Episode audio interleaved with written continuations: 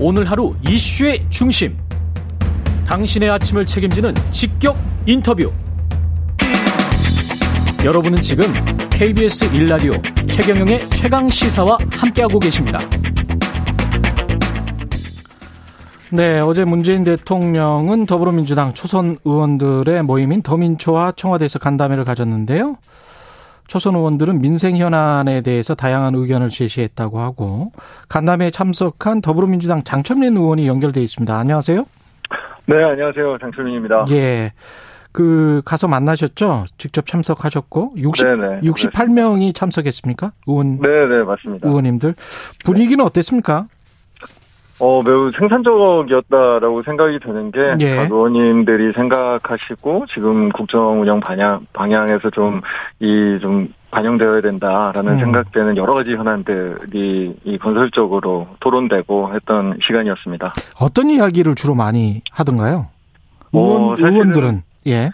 그러니까 한 가지 주제가 뭐 지속적으로 이야기됐다기보다 굉장히 다양한 이야기들이 나왔습니다. 뭐 네. 뭐 소상공인 자영업자에 관련된 이야기, 청년들에 네. 대한 이야기, 뭐 안보 이슈에 대한 이야기도 네. 나왔고요. 뭐 바이오에스 산업의 발전 쪽의 산업 적인 측면이라든지 아니면 뭐 우리 공시지가가 최근에 많이 올라가면서 예. 이게 그 수급자 기준 등에서 한 30개 분야에 또 연동돼 있다고 하더라고요. 그래서 예. 그런 부분들이 어떤 식으로 우리가 이 정책에 좀 보완책을 마련해야 되는지 뭐 예. 정말로 국정 전반에 관련된 굉장히 다양한 이야기들이 나왔습니다. 부동산 관련된 이야기들도 좀 있었군요. 네, 네, 그렇습니다. 대통령은 무슨 말씀을 하셨어요? 기억나는 이야기들이 있습니까? 어, 굉장히 많은 말씀을 하셔가지고, 뭐 네. 뭐 제가 일일이 다 말씀드리기는 쉽지 않은데, 네. 제가 기억하는 거는 그, 제일 인상적이었던 폴 크루그만 이야기를 하신 거예요. 네. 그, 이제 오마, 오바마 대통령 당시의 민주당에 네. 대해서 폴 크루그만이 그 이야기했었던 내용 중에, 네.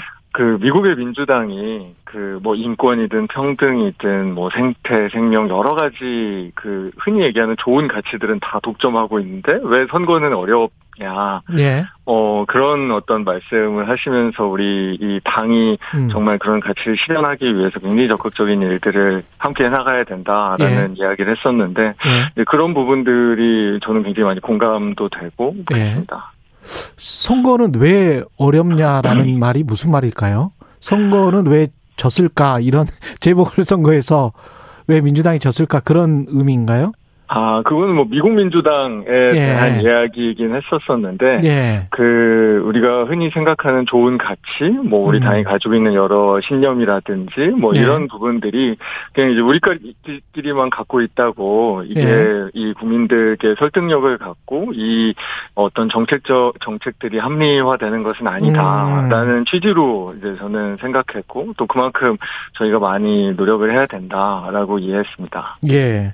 그 언론에서는 이제 일부 어, 보수 언론들에서는 일부 초선 의원들은 쓴소리를 못 아니 초선 의원들은 쓴소리를 못했다 가서 인, 네. 인증샷만 찍고 왔다 이런 내용들이 나오잖아요. 네네. 네, 여기에 관해서는 어떻게 생각하세요?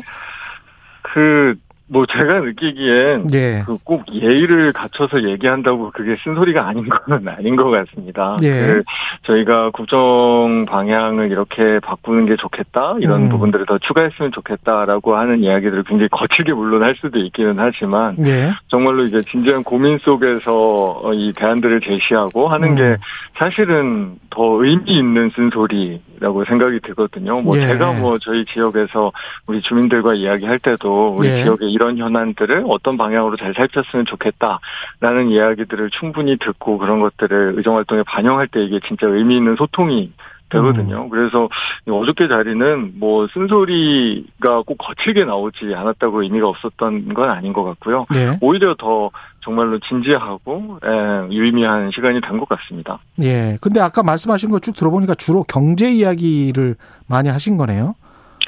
어, 근데 뭐, 아, 정말 어떻게 보면 음. 의원님들 각자가 가지고 있는, 사실 우리 당이 가지고 있는 그, 이 다양성과 자원들이 여태까지는 많이 발휘되지 않았었거든요. 근데 예. 오히려 뭐 예를 들면 김용주 의원님 같은 분들은 안보에 대한 이야기들을 굉장히 많이 하셨고 네. 뭐 장경태 의원은 우리 청년들에 대한 이야기, 뭐 양희원 음. 의원은 에너지 전환에 관한 이야기 중에 우리가 좀 더 잘해야 되는 부분에 대한 이야기, 뭐 그런 각 의원님들이 가지고 있는 전문성과 일종의 이 당사자성들을 바탕으로 이야기들을 했기 때문에 예. 저는 오히려 그게 우리 당이 가지고 있는 다양성과 뭐 이런 저력을 보여주는 게 아니었나라는 음. 생각이 듭니다. 관련해서 중앙일보인가요? 그 내노나물과 위선 오만이라는 이런 단어가 네네. 내노남불과 위선 오만이라는 프레임을 우리가 잘 극복해 나가야 된다라고 네. 문재인 대통령이 이야기를 했다. 그런 취지로 이야기를 했다. 네, 네. 라는 말이 나왔는데 또 일부 의원들은 아 이게 아니다.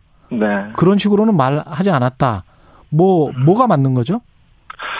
어, 제가 정확하게 어떤 단어를 사용하셨는지는 뭐 다 외우고 있는 거는 아닌데. 예. 그러니까 일종의 이제 우리가 앞으로 어떤 일들을 더 해나가야 되는 차원에서 음. 지금은 이제 지금 저희가 계속 뭔가 이 반성하고 뭐 이런 그게 두 달이 넘게 지금 하고 있는 상황이잖아요. 예. 이제 그런 것들에서 조금 더 벗어나서 우리가 잘 하고 있는 일들 음. 그리고 더 잘 해야 되는 일들에 좀 집중했으면 좋겠다. 뭐 예. 그런 취지로 이 말씀하셨던 거는 기억이 납니다.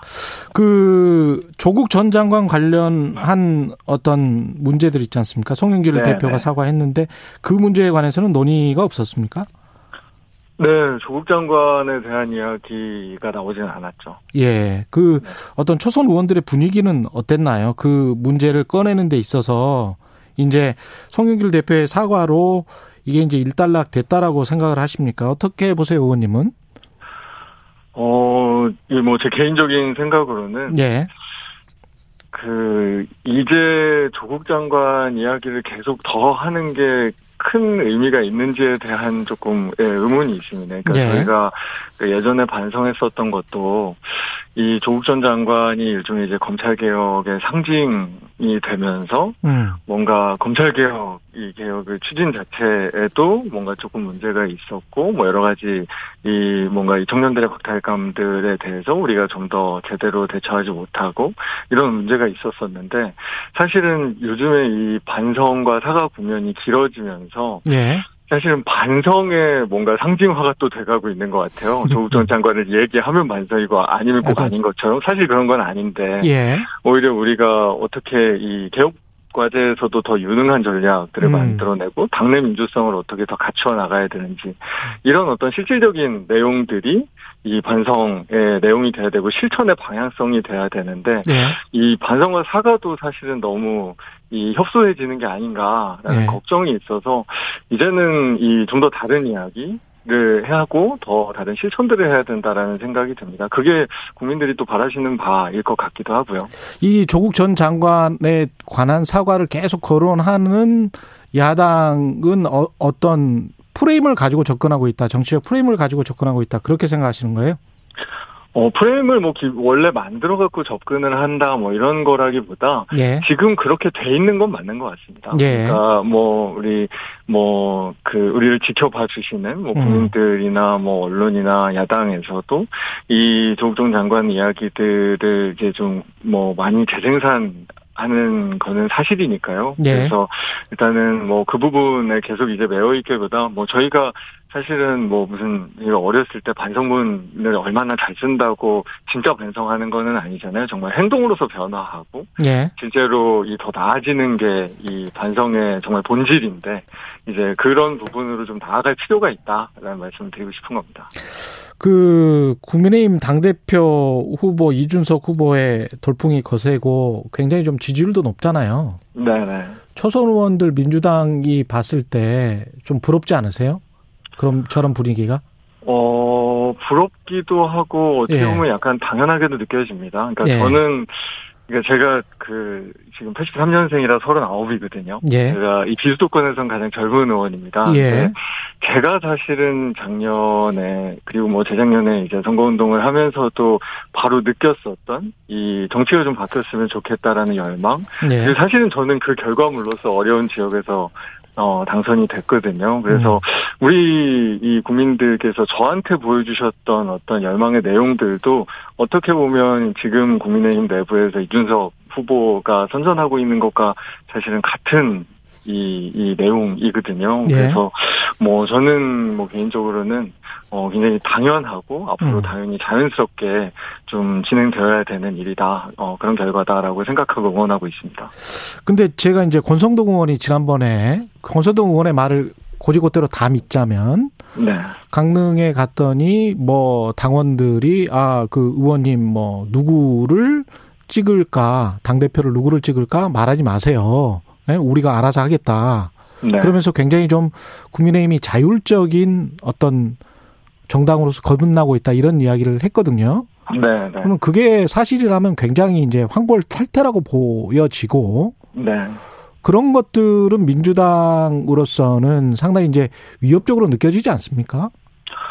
어, 뭐 그게 위협으로 받아들일 수도 있겠지만 근데 음. 사실은 뭐 저도 뭐 예전부터 국회에서 일하긴 했지만 예.